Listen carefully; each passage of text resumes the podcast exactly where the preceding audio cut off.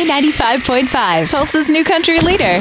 From Tulsa to Nashville, if it's happening in country music, you hear it first with Kate and Bradley's Country Now. It's brought to you by River Spirit Casino Resort. Well, it is Thanksgiving week. Crazy to believe it's here. Cody Johnson is coming to the BOK Center this Friday, Black Friday, right? Mm-hmm. Well, you may be able to catch Cody Johnson during Thanksgiving, but you will never catch Luke Combs performing during a holiday. I value Thanksgiving a lot. You know, I, I value family, I value friends, and time spent with those people is uh, something that money can't buy and, and something that you can never get back. So I always take Thanksgiving off the entire week of Thanksgiving every year so that my band and crew can spend time with their families. I also don't want you know anybody making plans to come see our show you know the night before thanksgiving and i just feel like that time should be spent with the people that are most important to you there's other times to go out and do a show and sing songs and, and make money i think that thanksgiving is, is too important to be looked over So many of uh, our country artists also go sit in the woods and hunt deer and Oh, yeah, and of just course. totally go off the radar. I mean, The- I think yeah. it's great. It's a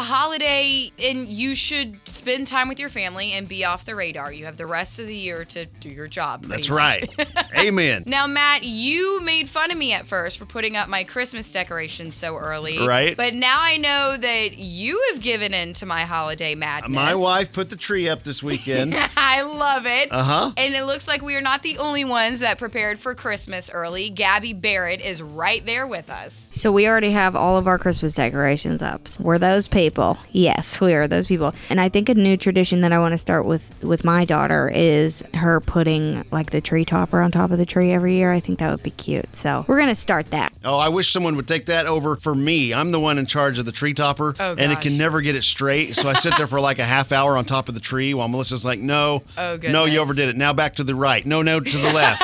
no, no, like, uh, Do y'all have any Christmas traditions in general? I mean, outside the norm, no. No. No. My family, we open on Christmas Eve, we open uh, ornaments. So we get ornaments each year. Oh, okay. So that's kind of cool. But I do like the idea of having your kid put on the Christmas topper. My family just, there's two of us, so we would have argued about it too much. So. All right, that's your Kate and Bradley Country Now. Never miss it at K95Tulsa.com.